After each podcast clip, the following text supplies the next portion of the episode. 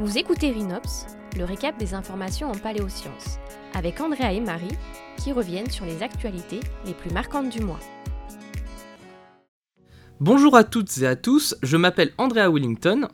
Et moi, c'est Marie Dunedin. Nous sommes tous les deux paléontologues à Paléopolis à Ghana dans l'Allier. Et nous vous avons préparé un extrait d'actualité en paléontologie, que nous avons trouvé intéressante. Qu'as-tu sélectionné pour nous, Andrea? Alors pour commencer, j'ai appris que des paléontologues avaient réussi à identifier un fossile découvert en 2008 au Japon. Les restes consistent en une main et une vertèbre du cou. Il leur a fallu du temps, mais les chercheurs en sont maintenant sûrs, il s'agit d'un Therizinosauridae. Eh bien, c'est pas un nom facile ça. Et à quoi ressemblaient ces animaux? C'étaient des animaux très étranges. Ils font partie du groupe des théropodes, des dinosaures généralement carnivores comme le T-Rex ou le Vélociraptor, mais eux étaient pourtant herbivores. Et encore plus bizarre, Certains d'entre eux possédaient de très longues griffes aux pattes avant, dont on ne connaît pas encore bien l'utilité. Peut-être s'en servaient-ils pour se saisir de leur nourriture Eh bien vu Marie, c'est justement l'hypothèse que proposent les paléontologues. Ils ont remarqué que les plus anciens Therizinosauridae avaient des griffes assez courtes qui semblaient être utiles pour de nombreuses tâches, tandis que les plus récents, comme le fossile découvert au Japon, avaient de très longues griffes qui leur permettaient probablement de ramener les feuilles tendres des arbres vers leur bouche. Un petit peu comme les paresseux aujourd'hui qui ont de très grandes griffes, mais qui s'en servent principalement pour apporter à eux les feuilles qu'ils mangent. Exactement. Ces dinosaures ont donc développé des griffes au cours de leur évolution qui leur ont permis de mieux saisir les plantes à la base de leur alimentation. Tu as d'autres informations à nous partager? Oui, en voici une autre. C'est également à propos d'une découverte récente d'un dinosaure, mais en Argentine cette fois les paléontologues ont mis au jour une partie du squelette d'un dinosaure appartenant au groupe des Megaraptors. Ils lui ont donné le nom de Maip macrothorax. Il est de la famille des Vélociraptors? Justement non, c'est un faux ami.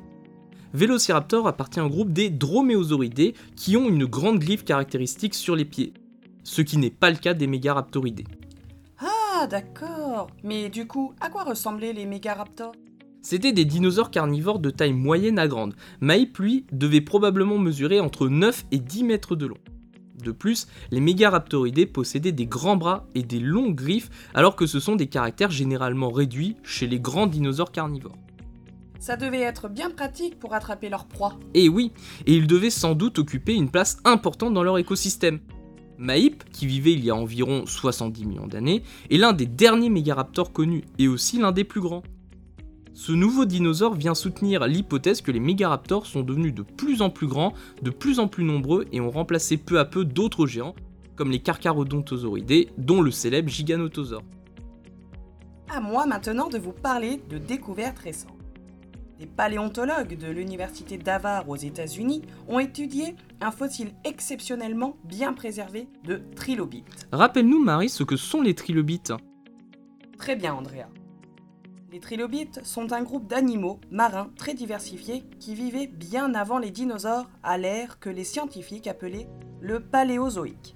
Ils ressemblaient beaucoup à des clopores marins, mais font partie d'un groupe totalement différent, aujourd'hui disparu.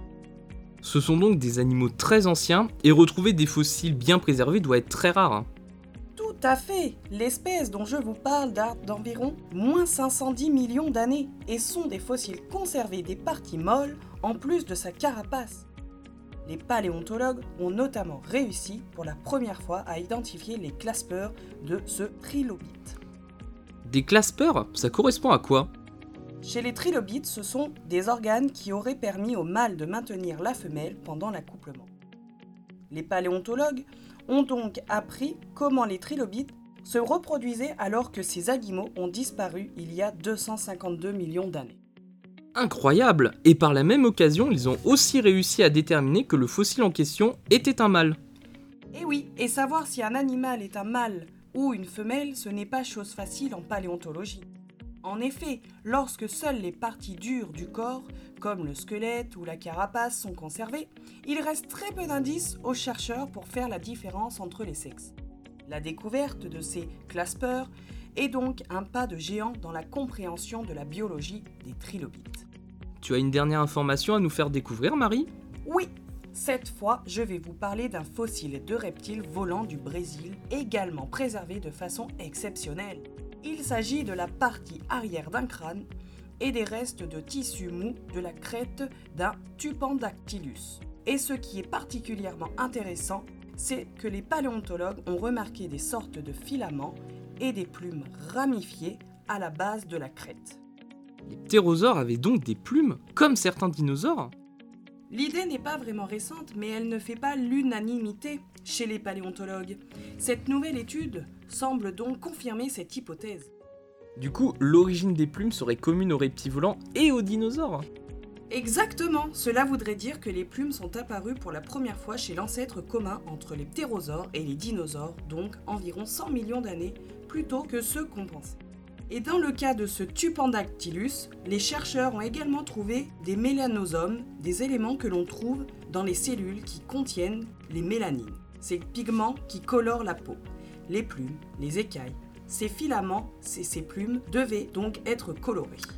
Ça change totalement la façon dont je me représentais les reptiles volants. Merci Marie pour toutes ces informations. Merci à toi aussi Andrea. On espère que ce podcast vous a plu et vous a donné envie de venir nous retrouver à Paléopolis. Rendez-vous au mois prochain pour un nouveau récap d'informations. Avant de conclure ce Rhinops, nous souhaiterions vous dire un mot sur le décès du professeur Yves Coppens. C'est en effet avec une infinie tristesse que nous avons appris le 22 juin dernier la mort du professeur Yves Coppens, paléoanthropologue et co-découvreur de l'Australopithecus afarensis, plus connu sous le nom de Lucie. Monsieur Coppens nous avait fait l'honneur d'être le parrain du parc Paléopolis depuis sa création en 2012 et d'en présider son conseil scientifique. Cette année, nous avons ouvert un escape game autour de Lucie, une réalisation qu'il a soutenue et qui l'a ravi. Afin de lui rendre hommage, nous préparons un Rhinops dédié à ses différents travaux. Nos pensées vont à sa famille, ses amis et ses collègues. Adieu professeur. Rhinops, c'est déjà fini. Retrouvez-nous chaque premier lundi du mois pour un nouvel épisode.